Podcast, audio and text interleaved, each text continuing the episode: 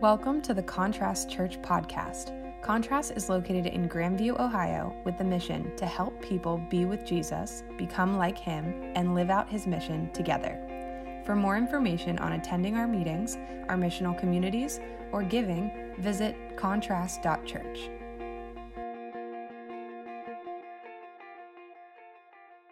How are we doing?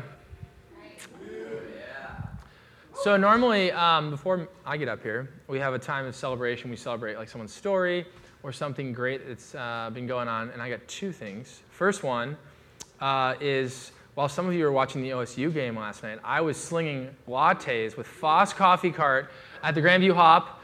Uh, we got these cute photos of these dogs. There were people there as well. It wasn't just dogs. But uh, if as you don't know, we do every Grandview Hop like every month in the summer, and uh, we make like hundreds of free drinks. And it's a super great way to love the community, to meet people, and also raise a couple hundred dollars. Specifically, uh, yesterday we raised it for Little Bottoms, so uh, that's really exciting. The other thing that, so that's local, kind of local impact. The other thing globally, last week, if you were here, we asked you, I said, hey, let's raise $10,000. And we did it. Yeah. Hooray. Uh, yeah, we actually raised close to 11,000 um, for Promised Land Ministries, which is like our uh, global partner in Guatemala. And uh, we're going to build, a group of us is going in February of next year, and we're going to build four houses because of that. So thank you for giving to that. It's awesome. Uh, I love that we could do it in a day, and it just shows your guys' generosity. So that's amazing. We also had, I think, uh, 14 to 16 people interested in going in the summer of next year. So that's exciting. We're getting excited for that. If you're interested, you can follow uh, on the QR code. There's a spot to fill that out.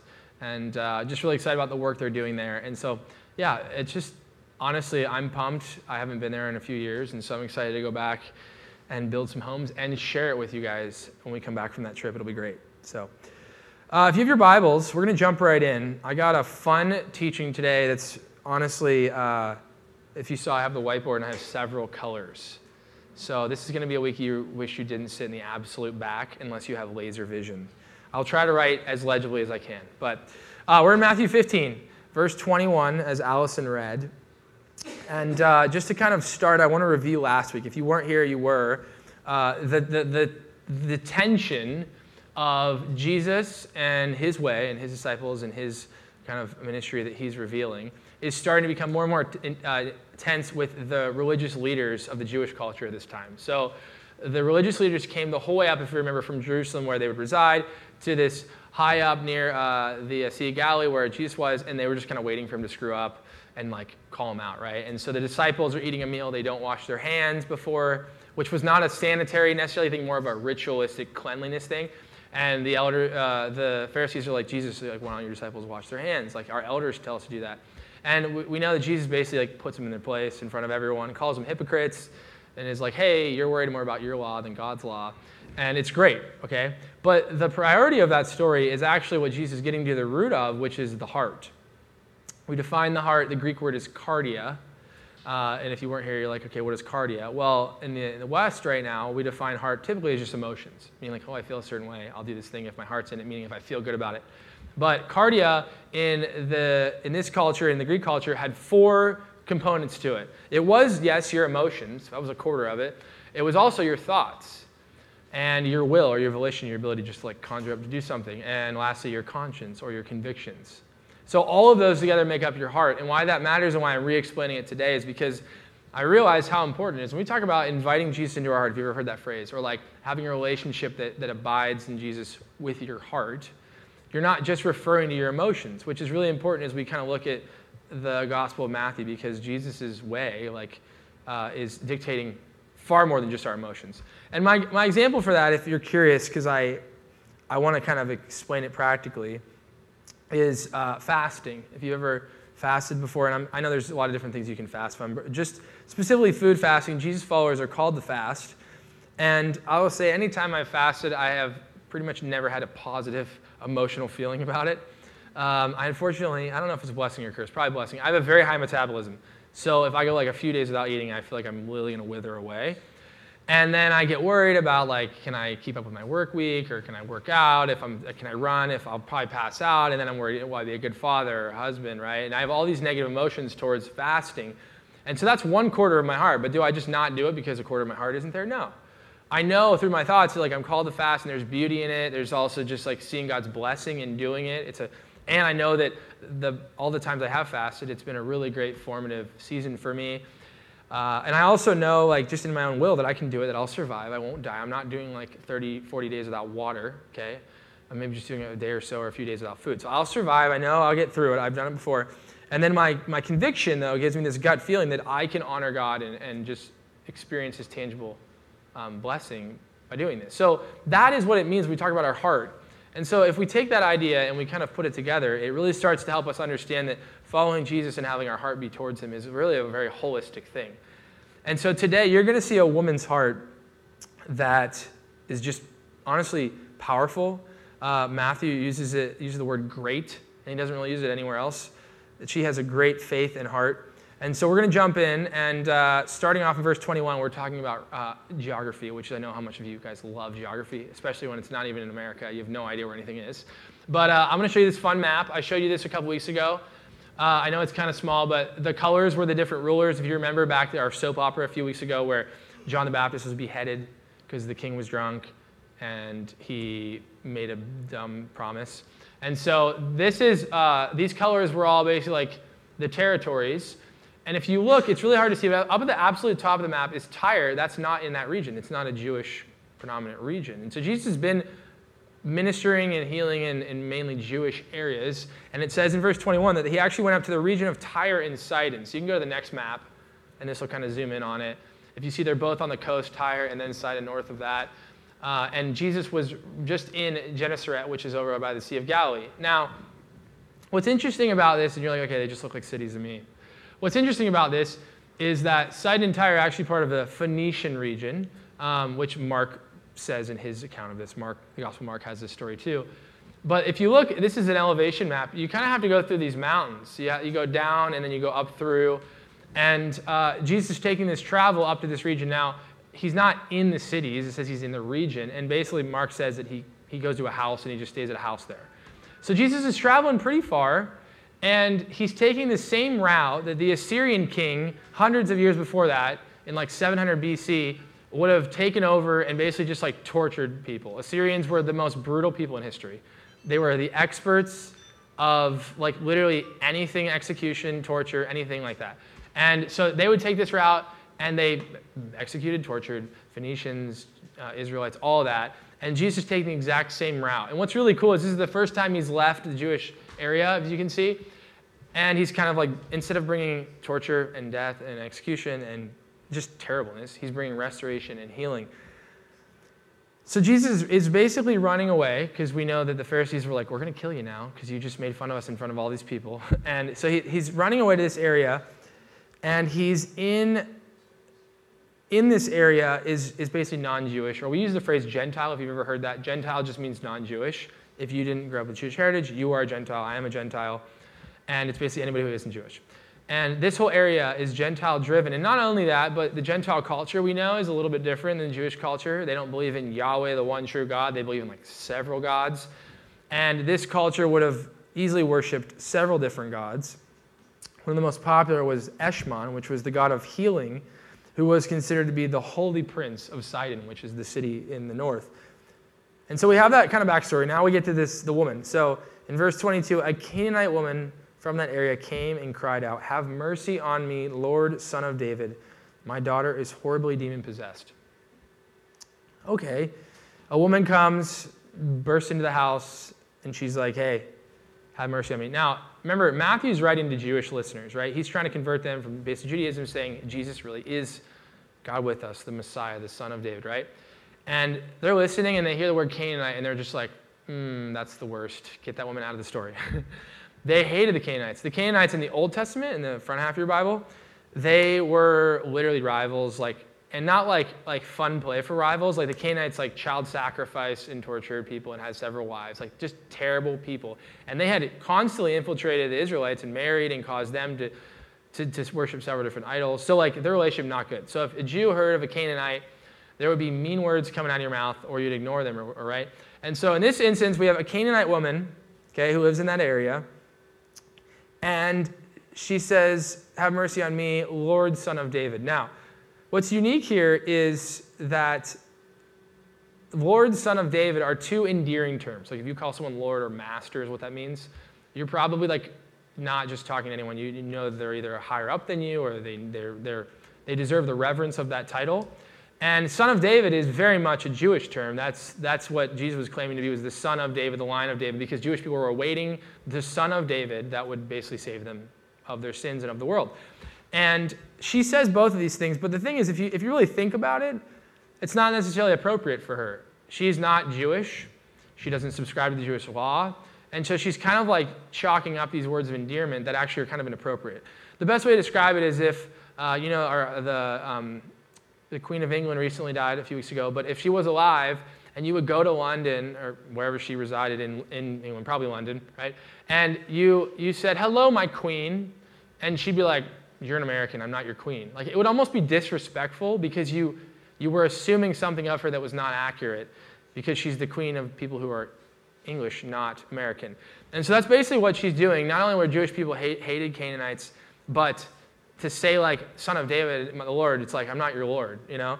And we think that okay, but it's okay. Like Jesus is, he's a forgive. Like, are you kidding me? Jesus has the biggest heart of compassion, right? He just he, he just fed 15,000 people while he was mourning the death of his cousin. Like, surely this will be no problem. Verse 23. What does he do? He does not answer her a word. He ignores her. Now, all the Jewish listeners are like, yes. That's what I'm talking about. Ignore the Canaanite. We hate Canaanites. They're probably like cheering, like, yay. Now we don't have to love Canaanites, right? And then the disciples come to Jesus and they're begging him. They're like, Can you just get her out of here? She keeps crying out after us. So they're like, We don't want this woman. She's annoying, or for whatever reason, they're like, Get her out of here. And they're just begging her to, or they're begging him to get rid of her, whether it's to just just oblige by her request, whatever, or just be like, get out of here. We're not going to do it. And he, he's ignoring her, basically. And the disciples, obviously, you know, they're just selfish. They only care about themselves, basically. And they're just like, I don't want to deal with this woman in here, so let's get her out of here. And so Jesus replies to them, once again, still not talking to this woman. He answers them. He says in verse 24, I was sent only to the lost sheep of the house of Israel. Now, this, this point in the story is is if you got to know a little bit of history of the Bible, and I'm going to give you the quickest two minute version of the Bible you've seen. So you just got to bear with me here. And don't worry about if you want to take notes, you can. But if you're listening on a podcast, I am very sorry. so, beginning of the Bible, okay? Adam and Eve, no sin, right? Uh, it's beautiful. It's, it's the depiction of shalom, human peace with the Creator. And then what happens is they rebel. And so basically, what that means is they decide they'll be better gods than God Himself. And they rebel and they sin, which is not good, okay? And then God's like, it's okay. You're out of Garden Eden. There's going to cause, there's going to cause separation between my holiness and you guys. We'll do this through sacrifices and these type of things. And He says, through a nation you'll be blessed. I will redeem you through the nation of, anybody know? Israel. Good job, guys. through Abraham. Father Abraham, you know that song, surely, if you've heard it. Has many sons, right? Many sons has Father Abraham. Okay? So then he's like, okay, I'm to, through Abraham, I will kind of restore this, this blessing, this kingdom of blessing and, and relationship. And then that doesn't go so well. He provides manna, right? Bread from the sky. And they're like, we're going to hide some in our tents because we don't know if you'll do it tomorrow. We don't trust you. And they just keep sinning, and it's like the worst, right? Bad. And then they're like, we want a king like everybody else, right? All the cool people have kings or queens, right? And they're like, let's have a king. And so then they have all these bad kings. Finally, though, they have this true king, which is King David. And so they install David, and he's this amazing king who God renews his covenant with the people. He says, I'm going to work through David, the son of David. Now, we know that David also was not a good guy. He was good for a little bit, and then he basically saw a naked woman that he wanted. He took her, killed her husband, got her pregnant. Pretty bad, right? If you don't know the story, it's wild. Um, also bad. And so this is the way the world is looking right now. Okay? And the Jewish people at this time are listening to Matthew, who's giving this story of the gospel account of Jesus. They know this to be the story, and what they're doing is they're just kind of waiting for like, what is God going to do through the, the phrase in the Old Testament, I believe it's Isaiah, is the root of Jesse, Jesse, David, that lineage. So they're waiting for the Messiah. And they're trying to figure out is Jesus really him? Is he the son of David, which is who the Canaanite woman says he is, right? And so you have this trajectory of like just the world just not doing well. And then this is where Jesus comes on the scene. I'm going to write JC just to shorten it here. But this is where Jesus comes on the scene. And currently in the Bible, like right where we're at right now, Jesus has not died and resurrected and saved us of our sins, but we kind of know the ending for the most part. And so Jesus basically, through this terrible sinful lens, restores humanity. He gets a green check mark. Good for him, right? And but this is this is the Bible as we know it. Now, we also know the end of the story. And the end is that basically we're, uh, the end of Matthew is we're called to make disciples of all nations, right? So basically, we would say we're evangelical church. That means that we believe we should share the good news of the gospel with everybody, and that everybody should be able to hear it. And it's a priority for us. And so if we go to the end of time, right? Like that's this is our goal. It's to give it to all the nations, okay? So Israel was a nation, okay? And then they did bad, humanity, nation. Then they did kings, right? Which was David. And then Jesus is the true king. And then at the end, we know the result. And, uh, and this is in Matthew 28. Like I said, if we'll get there in several weeks. But the end of Matthew is go make disciples of all nations. Okay, so this is like the current story that we're filling in. We get to cheat ahead because we know the end of the story. But the, the, the Jewish listener is inundated in this failure, having to atone for their sin through sacrifice. You tracking with me? We good right now? Hopefully. Okay. If not, I'm sorry.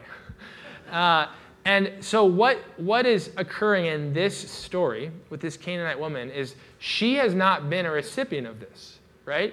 She's like rebellious human, but Jewish people hated everyone else because they're like, well, they're not like following God's laws. They don't believe God is the one true God, right? So there's this like animosity between them. And so Jesus is actually, in the way that he's responding, he's responding in the way you would expect any Jewish rabbi to respond. We hate Canaanites. I'll ignore you or say very mean things about you which is where we get to the next verse, which is pretty shocking. She won't take no for an answer. She hears him say that to the disciples. She's like, nope. So she comes to verse 25 uh, and bows down before him, gets in his face. She was in the room, now she's like in front of him, right? Like, Lord, please help me. She says, Lord, again, help me. It, and, and Jesus responds to this woman's plea It is not right to take the children's bread and throw it to the dogs, he said. I don't know about you, that's pretty terrible.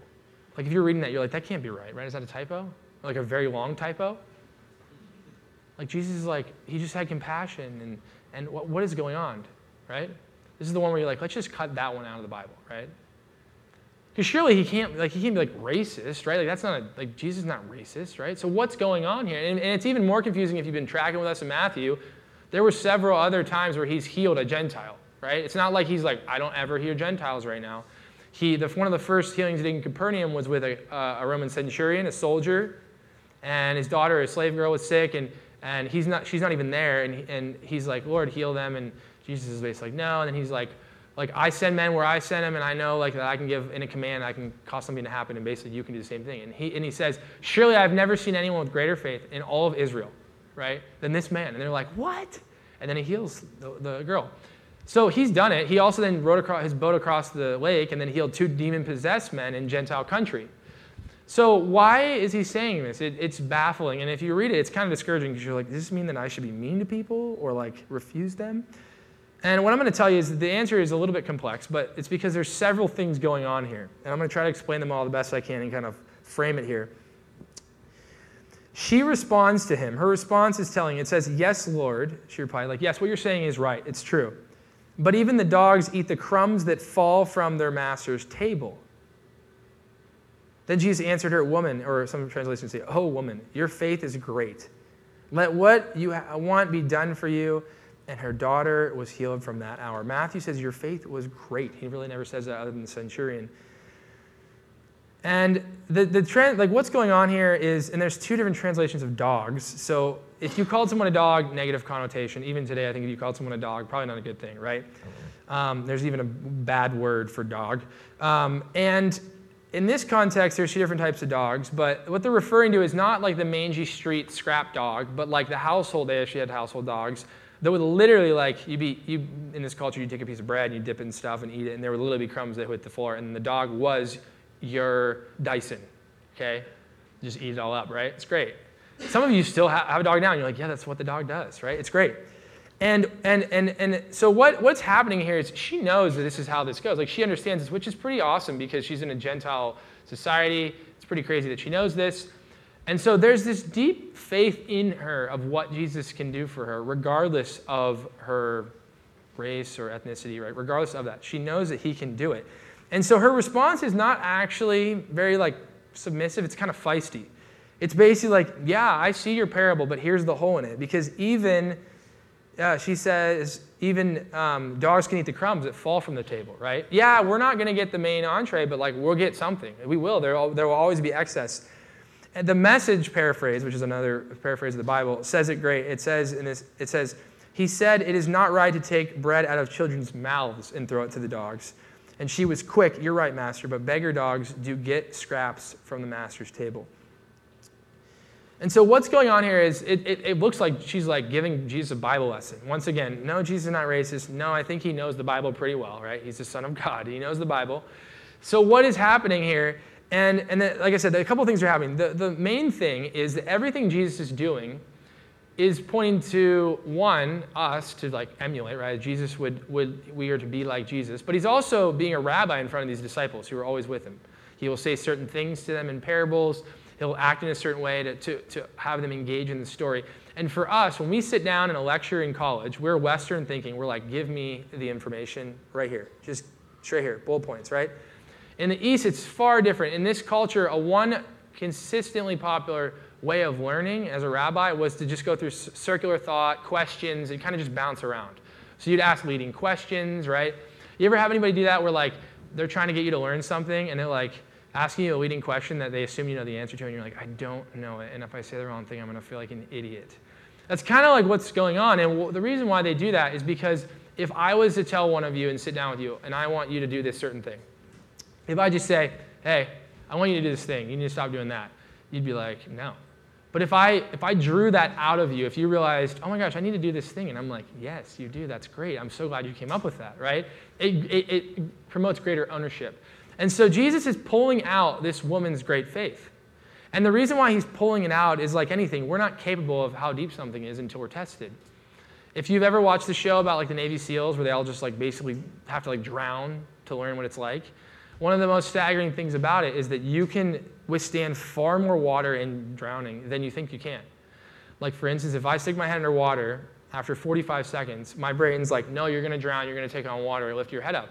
And boom, 47 seconds, right? But actually, I can actually go, just they say, like, everybody can, their brains are telling you too early. You could go another probably 20 seconds before you'd actually start like absorbing water and choking and all that, right?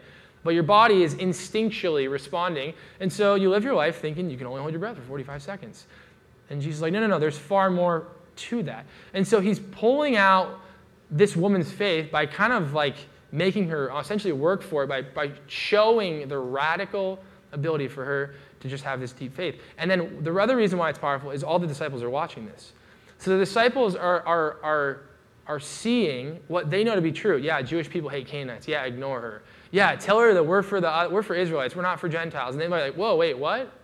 Oh, wait, because at the end he, he heals her daughter. And then all the Jewish listeners are thinking the same thing. They're like, yeah, Canaanites are the worst. We don't like them. Yeah, ignore her, be mean to her, kick her out, right? The disciples want to kick her out, get rid of her. And then he's like, yeah, and he says the things about the dogs. That's right. And then, oh no, wait, why did he heal her daughter? So he's, he's drawing everybody into the realm that was known, was that, that, that this son of David who was to come would be for the Jewish people. But this woman had a faith that transcended all of that. And she said, No, no, no, I'm, I'm, in, I'm here, but I know that what you have and what you're going to offer, I want it now, even though I'm not in this camp. So, this area right here, and this is after Jesus dies, resurrects, it is Jesus is, is, is revealing and restoring his kingdom to the world through this nation, Israel. So, Israel is here, okay? So it's probably hard. Sorry, bad writing. But Israel's here. So Jesus has decided when I ascend, right, the world will come to know me. It'll be a light, right, in the world. It will be my chosen nation, Israel, that will start that fire or flame, if you will. And if you think about it, Jesus in Matthew 4, when he picks his disciples, all of them are Jewish. So he picks 12 disciples that are Jewish, right? This is in Matthew 4, a long time ago in our series. How many nations were there? 12. So Jesus is saying, I'm going to have people, which is a terrible idea, help, not Holy Spirit, because the Holy Spirit is from here on, redeem the world through the Israelites. Now, it doesn't mean that we know the end of the story, like I said. We, we share the gospel to all people.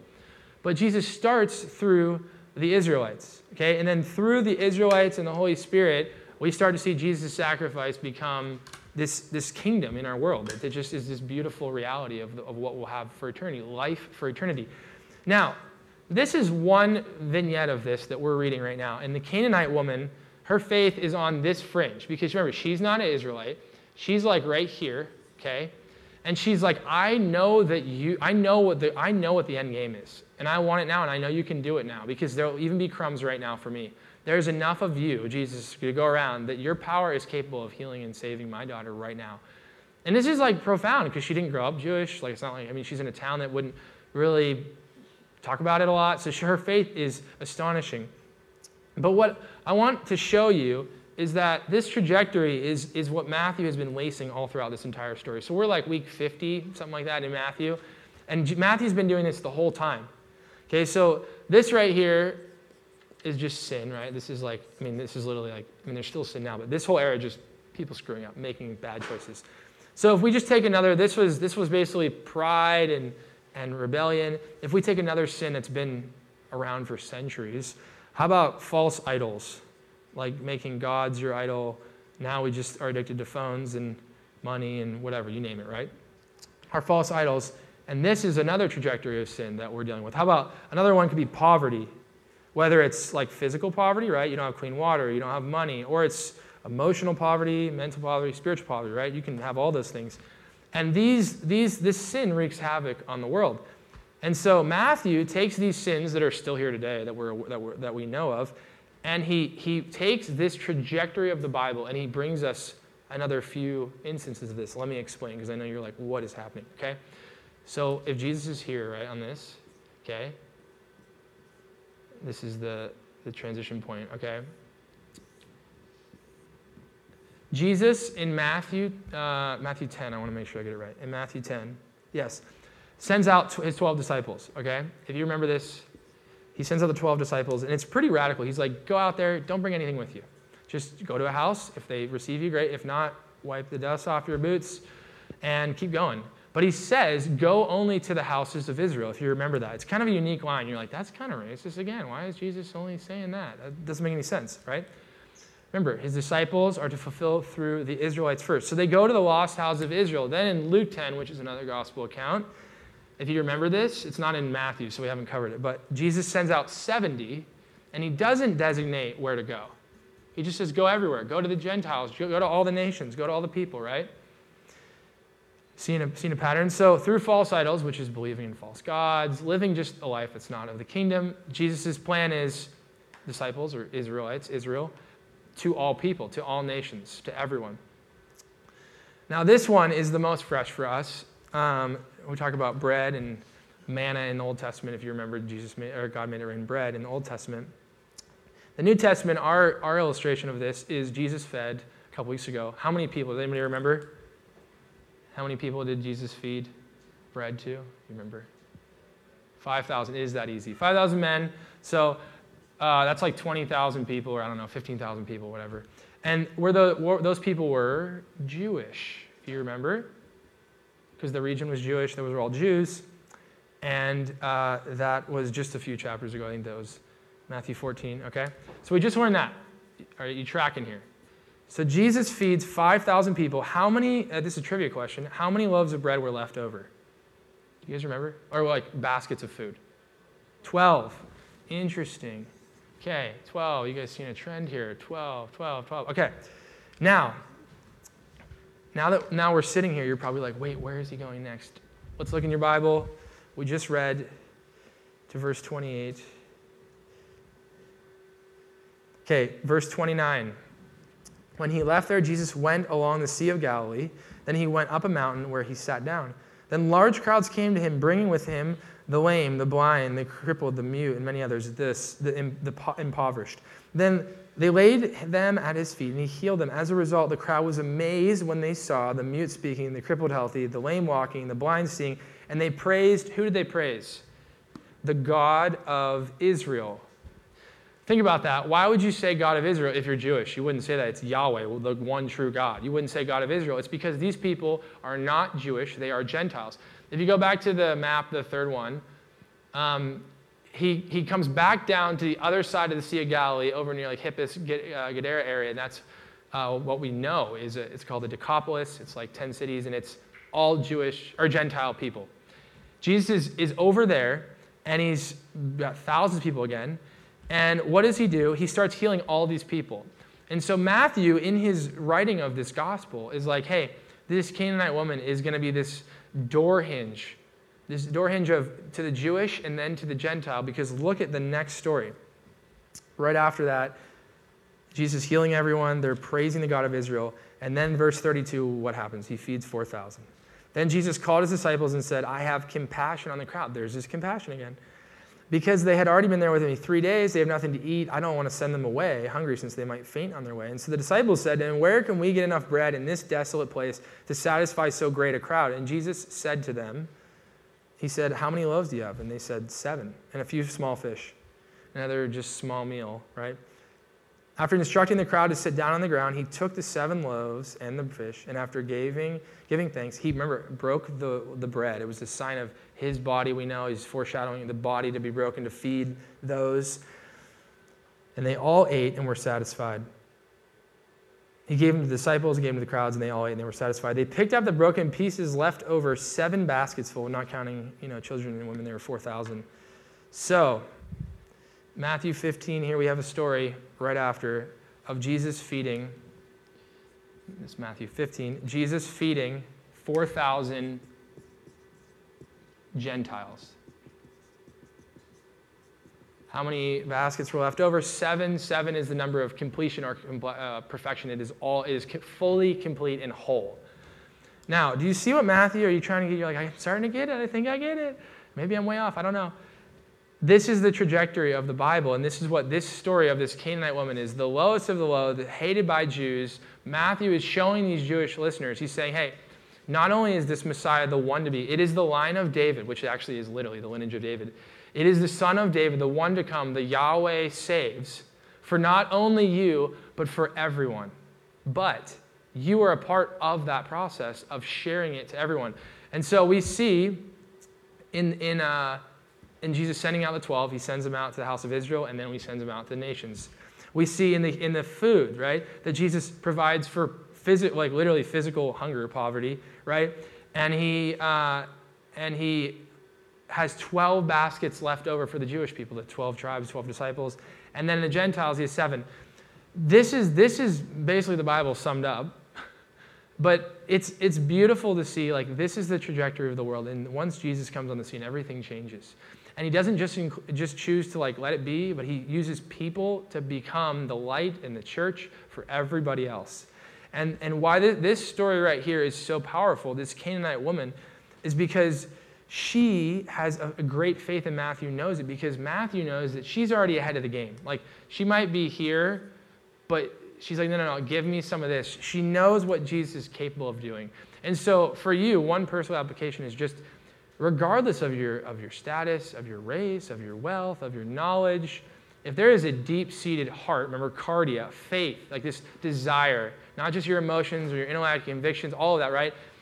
You can be like this woman and say, No, no, I know what you're capable of doing, and I want that. I want that for me, I want it for my daughter. And Jesus is like, Oh, woman, your faith is great. It's like no one else's. That is truly phenomenal, amazing faith. And that's what this story is all about. And, and for us, like I said, we take ownership of the, the heart aspect. But what is beautiful about this thread of, of bread, um, because literally this one's about crumbs, is that Jesus is the bread of life, right? We use this, you hear this in, um, in John. And it's this idea of every day we have to eat food. I know I talked about fasting, but we can only live so long without food. Every day we have food that nourishes, fulfills our body. Jesus says, Hey, I have bread that will never make you hungry again. I'm living water that will make you never thirst again.